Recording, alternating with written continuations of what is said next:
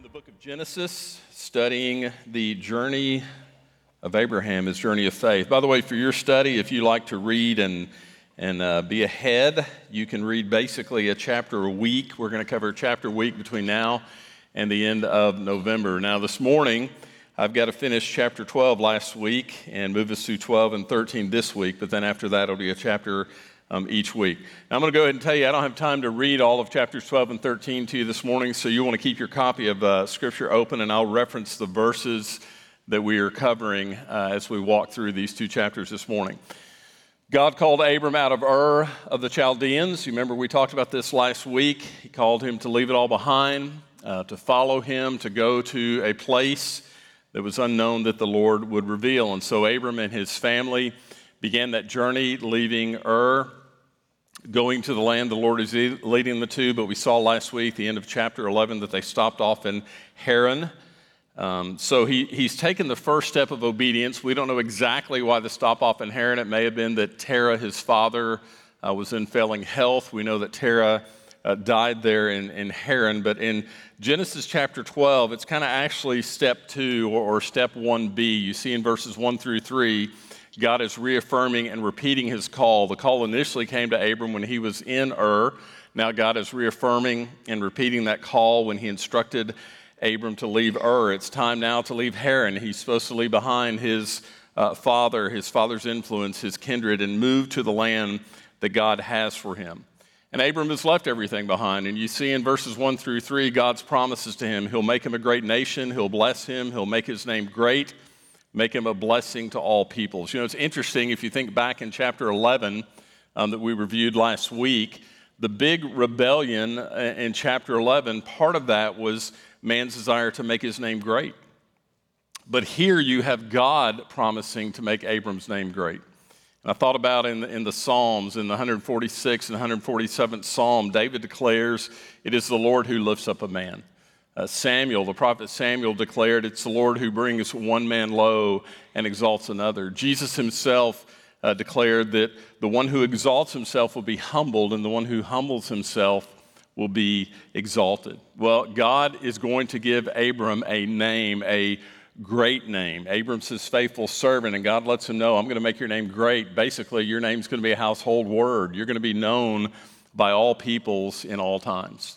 Verses six through nine, so Abram, Sarai, his wife, and Lot, and quite a large entourage of servants and others have now arrived at Canaan, and they stop in Shechem. And you see in verse seven, from there God tells Abram, "This land is going to be given to your offspring." And you notice that Moses mentions, it's Moses who wrote um, the book of Genesis, he mentions in verse six that the Canaanites were in the land. Remember that Moses is writing about seven hundred years Uh, after Abram. He's writing this account. He mentioned that there were Canaanites in the land. Why is that important to know? Well, the Canaanites were inc- incredibly wicked people. They were uh, evil people, and they were unrepentant. God is going to judge them, and God is going to take the land from them, but not right now. Th- this promise is for the descendants of Abram. It's going to have a future fulfillment. And there are times, even in our lives, where God's promises are not seen in the immediate time, but they're for the future. But what's important to remember is this: regardless, God always keeps his promises. What he has promised, he will fulfill. And Abram had confidence and faith in that. Look at verse seven. It says that he built an altar to the Lord. And then look down in verse eight. When he moves from Shechem to the hill country between Bethel and Ai, again, he builds an altar to the Lord. What is Abram doing? He is claiming this land for the Lord. The Lord has promised to give it his descendants, but his descendants are going to be the people of God. And so Abram is claiming the land for the Lord. And we're going to see this happen over and over again, that Abram builds an altar to the Lord. Now, this might be surprising to you, but the word in Hebrew, the word that we translate altar, simply means a place of sacrifice. It's an altar. And so Abram, as he's pursuing God's plan and purpose for his life, as he's claiming the land for the Lord based on the promise of God for his descendants, along the way, there is going to be sacrifice. That's an important thing for us to remember today. You see, you and I, if we're going to walk with God, it's going to require sacrifice. Because let's be really honest. We live in Canaanite territory today. We live among people who are incredibly and increasingly wicked, rampant immorality, all manner of violence, uh, open rebellion against the one true God. If we're going to walk with God in this kind of environment, it's going to require regular sacrifice on our part to see the plan and purpose of God fulfilled in us. I thought about it as I read about Abram's building of these altars of sacrifice in the midst of evil and wickedness. I thought about Paul's words in Romans chapter twelve, one and two. Many of you know these verses. You could probably quote them with me. Paul said, I urge you, brothers, I urge you, brothers, to make of yourselves a living sacrifice, holy and acceptable to the Lord, which is your spiritual worship. And don't, don't be conformed to this world, but be transformed by the renewing of your mind, that you may prove what the will of God is, that which is good and acceptable and perfect. What is Paul saying? He's saying, listen, we can't be conformed to the evil around us, and if we're not going to be conformed to the evil around us, that requires daily sacrifice. Why is it daily? Because you and I are living sacrifices. A dead sacrifice is a sacrifice. It's dead, it's done, that's it. But as a living sacrifice, if we're not careful, it's very easy to crawl off of the altar. And so daily, we have to make the choice that we're going to be a sacrifice unto the Lord. Well, as Abram is building these altars to worship the one true God, let's remember that he's building these altars in a land and around people who worship many gods. The Canaanites had, had all kinds, all manner of altars where they offered worship to false gods. So as Abram is building these altars and as he's worshiping the one true God, he's making a declaration that there is one true God and we should worship him only. And he's making this declaration throughout the land. And it's important, I think, to notice that God, that Abram is not making this declaration about God in secret. You know, you can imagine if you were the one moving into a land full of wicked and evil people who worship other gods, you might want to be careful what you said about their gods. But Abram is not making this declaration of one true God in secret. Historical records tell us that the Canaanites often built their shrines or their places of worship in groves of oaks. Look in verse six, it tells us that Abram built an altar at the oak of Moriah. That was a very prominent landmark, so it's very likely that was a place of worship of these false gods. So what is Abram doing? He's claiming the land for the Lord, and he's declaring that God is the one true God, that he is the only one worthy of our worship. John Piper, author and, and pastor, once said, missions exist because worship doesn't. What was he saying? Well, God's desire is that his name be declared among all peoples of all nations. Why? Because God, as the creator God, is the only one worthy of worship by all of his creation. That's why we send missionaries to other lands and to other cultures to help people come to the knowledge of who God is and come to the place of worshiping God with their very lives. Well, Abram is a missionary. He's claiming land. He's claiming territory for God. He's declaring the one true God who is worthy of worship.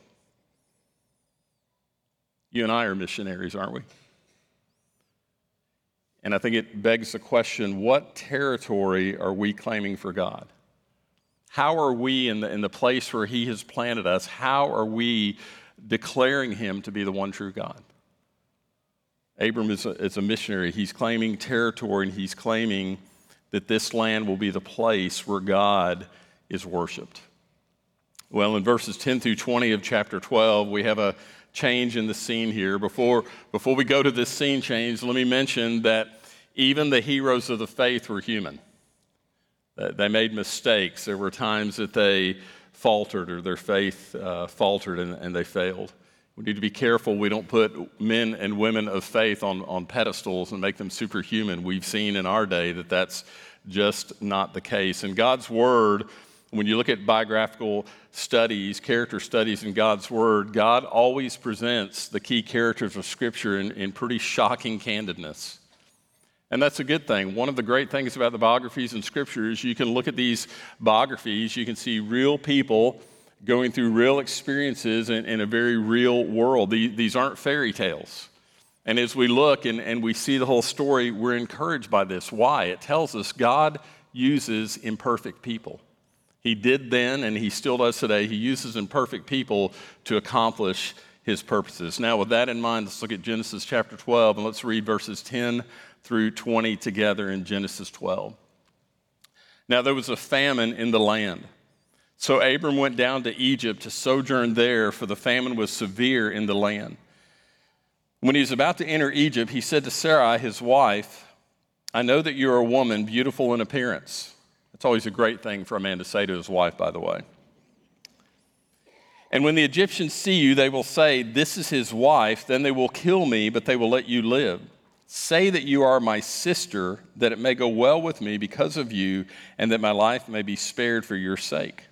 When Abram entered Egypt, the Egyptians saw that the woman was very beautiful. When the princes of Pharaoh saw her, they praised her to Pharaoh, and the woman was taken into Pharaoh's house.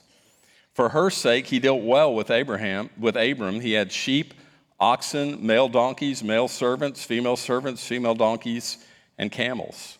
But the Lord afflicted Pharaoh and his house with great plagues because of Sarai, Abraham's, Abram's wife. So Pharaoh called Abram and said, what is this you have done to me?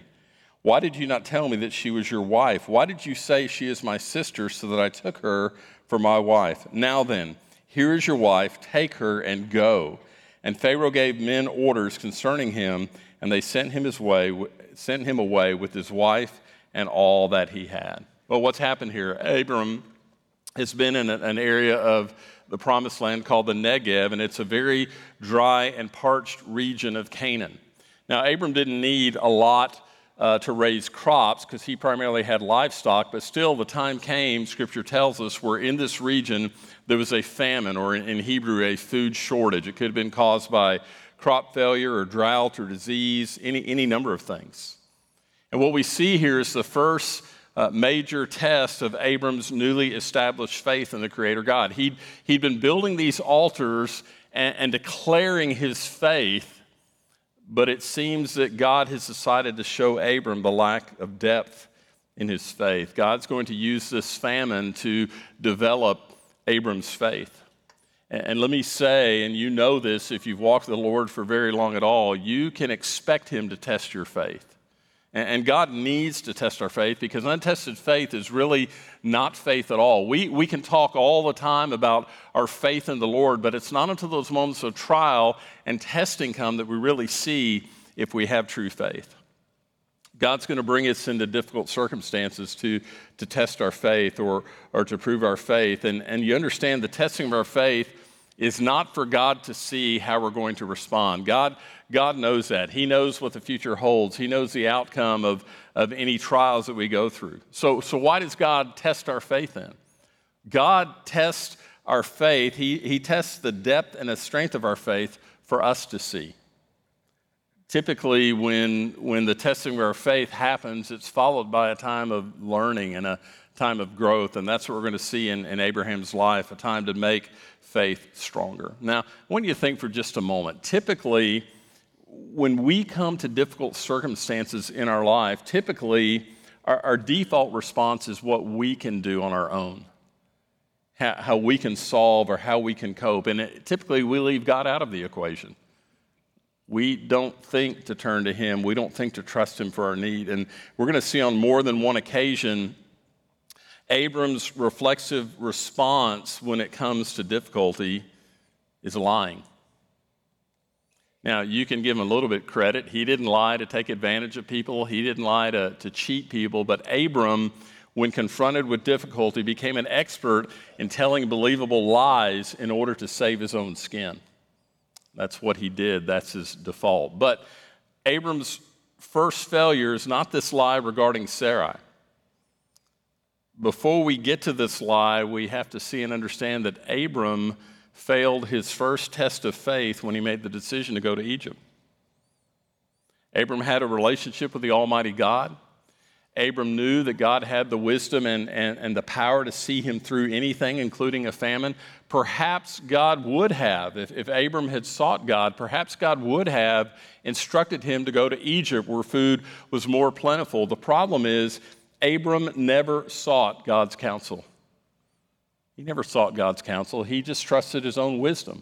And when the famine came, he made the decision to move his family and everything he had to Egypt. F B Meyer, who was a theologian and pastor and author and evangelist in, in England in the late eighteen and early nineteen hundreds describes the literary and symbolic meaning of Egypt in biblical literature. Listen to what he says. In the figurative language of Scripture, Egypt stands for an alliance with the world. Abram acted on his own judgment. He looked at his difficulties. He became paralyzed with fear. He grasped at the first means of deliverance that suggested itself without taking the counsel of his heavenly protector. Abram went down to Egypt. What is he saying? He's saying the, the move to Egypt signified greater trust and greater reliance on man than God. And it's good to remember when we're in difficulty or we're in danger, it's good to remember the words of David in the twenty-seven, or Psalm chapter twenty and verse seven, some trust in chariots and some in horses, but we trust in the name of the Lord our God. Abram was trusting in a land of chariots and horses and not trusting in the God who had called him to faith. Now, you can look at that and say, well, is, is going to Egypt really, is it, was that a sin? I, you know, I guess we could say it's not sinful per se, but anytime we don't seek the counsel of the Lord, we, we set ourselves up into a position where we can easily slide into sin. And that's exactly what you see happening in Abram's life, starting in verse eleven. We see him take this moral tumble. He tells Sarai, well, tell them that, that you're not my wife, but you're my sister. Well, and that was a half-truth. She was his half-sister. They, they had the same father. Terah was the father of both Abram and Sarai, but, but they had different mothers. But he's concerned. Why? Because at, at sixty-five, she's still young and evidently still quite attractive. And some of you that are at that age might say, well, how is that possible? Remember, she lived to be one hundred twenty-seven, so really she's, she's at midlife here. She'd be like a, a forty-year-old woman today.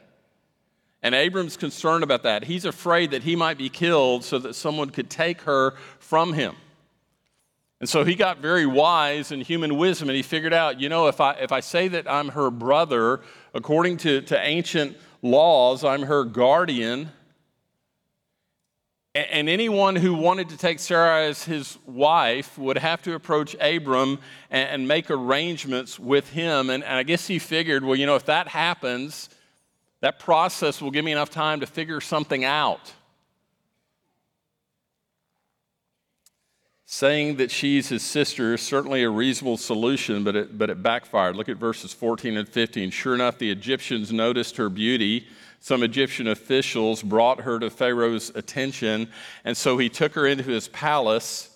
And then he begins to give Abram all these gifts, sheep and oxen and donkeys and servants and camels. They're, they're kind of like wedding gifts, but they're given To, to the legal uh, guardian, protector. So Abram's lie has, has spared him. What about Sarai?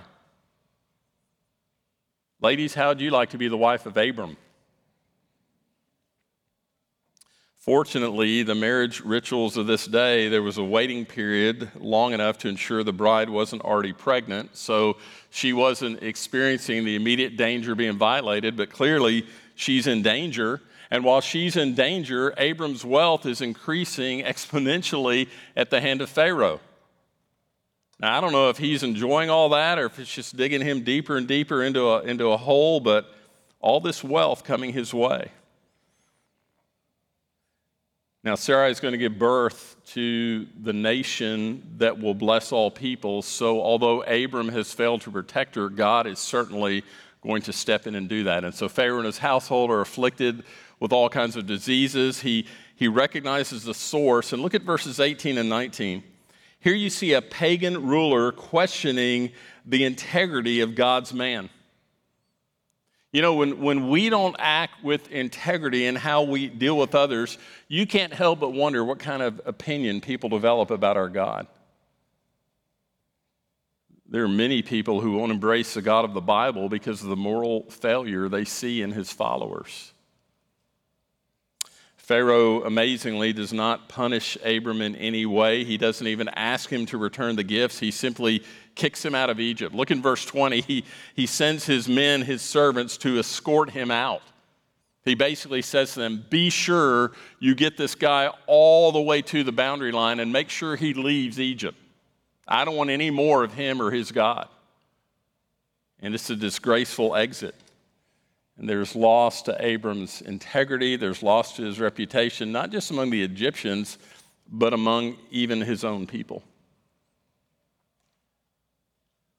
Well, before we move to chapter thirteen, I think we have to pause here and say, isn't it amazing that in spite of Abram's colossal failure, despite his lack of faith, God did not give up on Abram? He made a mess. And yet God still planned to use Abram to make an example of genuine faith. God didn't didn't look for another man. He didn't say, well, that, that certainly didn't work out. Let me find someone else. What does that tell us? It tells us failure is not the end.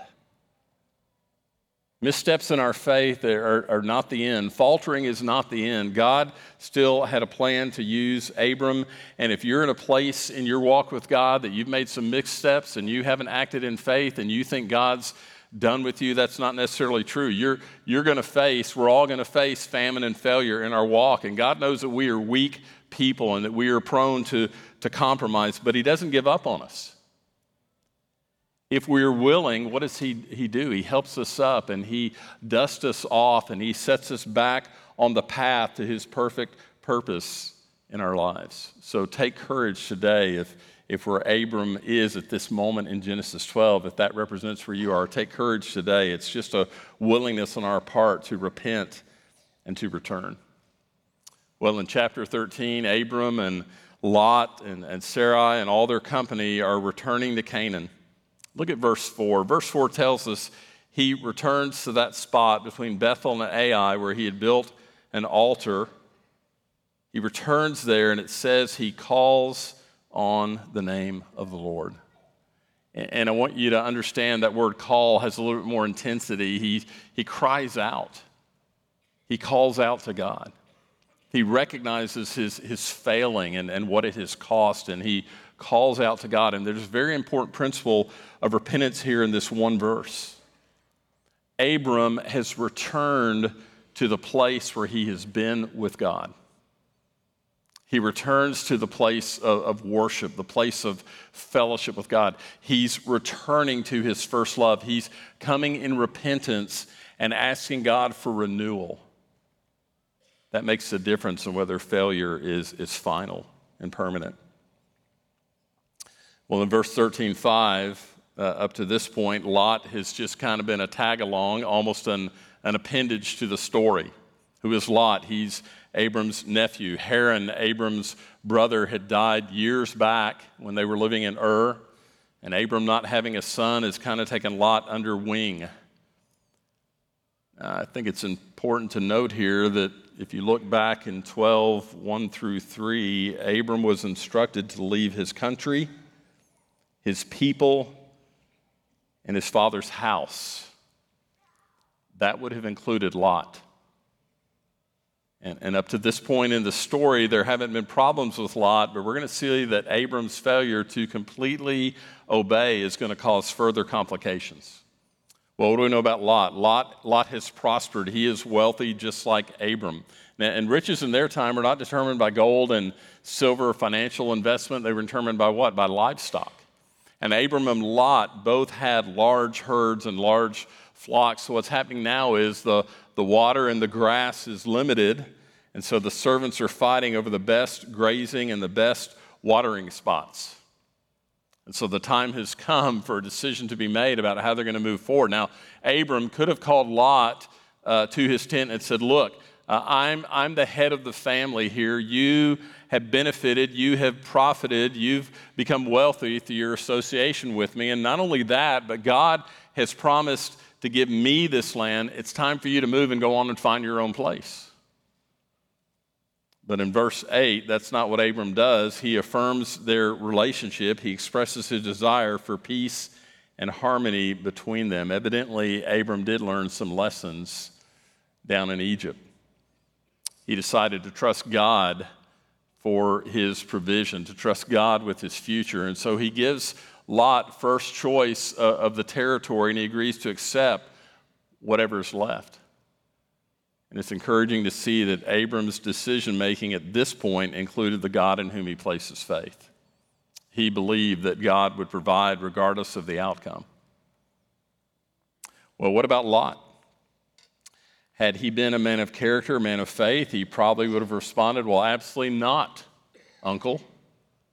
You're exactly right. I owe you a great debt of gratitude. All that I have is because of you. You didn't, you didn't lead me down in Ur, and I've prospered because of you, and I insist that you make the first choice, and I'll accept whatever is left. That's not what Lot did. Lot chose greed over gratitude. He chose wealth over family. He chose to trust himself over trusting God. And so he looked at the land and he saw the fertile, lush plain of the Jordan. And look down in verse ten. He sees the fertile, lush plain of the Jordan, but in verse ten you see this parenthetical statement, this was before the Lord destroyed Sodom and Gomorrah. Why, why is that statement there? Why did God Uh, have Moses, impress upon Moses the need for that statement? Because the people reading Genesis would have been shocked to know that the plain of Jordan was, was fertile. After God destroyed Sodom and Gomorrah, that plain was arid and hot and dusty, and it wasn't suitable for farming without some type of modern irrigation. That's why he adds that statement. And I know most of you know the story. You you know what's coming in a few chapters ahead in this narrative. But look at verses twelve and thirteen. Let's make sure we don't miss this. Lot saw that fertile land, and it says he moved his tent as far as Sodom. Now the men of Sodom were wicked, great sinners against the Lord. If you happen to notice on your bulletin, I titled the message, Bad Decisions. We've already uh, moved through and covered Abram's bad decisions that led to trouble in Egypt. And now Lot's making a, a bad decision. But before we extract some lessons from that, let me, let me finish the chapter.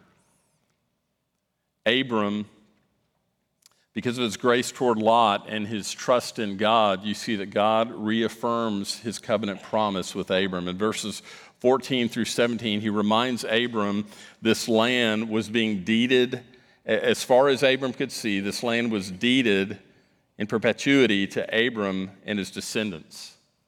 And those descendants God would multiply until they were as numerous as the dust of the earth. So God again affirms to Abram that he's going to take care of him, he's going to provide for him, he's going to fulfill the promise he's made. And verse eighteen tells us Abram settles in Hebron, where he spends much of his remaining life. And what does he do? He builds an altar to the Lord, claiming the land for the Lord and claiming that the Lord God is the only true God worthy of worship. Now, let's let's move to application by considering Lot's decision. Lot did not consider the Lord as he made a decision that would shape his future. And that's, that's an amazing thing when you consider that Lot observed up close and personal from a decision that his uncle made in Egypt. Lot observed that failing to consider the counsel of God is setting yourself up for disaster. Now, his decision makes sense from a human perspective. It, it was a no-brainer. He chose the best plot of land. But he didn't consider the potential danger of, of settling among a people who were wicked and whose scripture says sinned before the Lord exceedingly. There was no spiritual consideration to Lot's decision. He didn't consider these people he was settling among. He wasn't trusting God. He was fending for himself. His plans were completely selfish, and because of his greed, Lot put himself and his family and his future in great jeopardy. And so this morning, I want us to think about five quick, simple principles we see here, principles to make godly decisions that Lot totally ignored. And the first one may sound somewhat cliche-ish, but that's very simply, you seek God first. And when I say seek God first, I'm saying when you're trying to make a decision, a godly decision, you, you seek God and you really listen. See, a lot of times we say we seek God, we go to God already having decided what the plan is, already deciding what we're going to do and expecting him to bless or put his seal of approval on our plan. That's not what it means to seek God first. It means that we set aside all of our plans and all of our dreams and all of our desires, and we ask God, God, is what, what is your will and what is your purpose in this? So we seek him first. Secondly, you, you have to look beyond the immediate. You have to look beyond today. There may be some immediate positive benefits that come to decision, and those are easy to see. But you've got to slow down and you've conflate long enough to see the long-term consequences.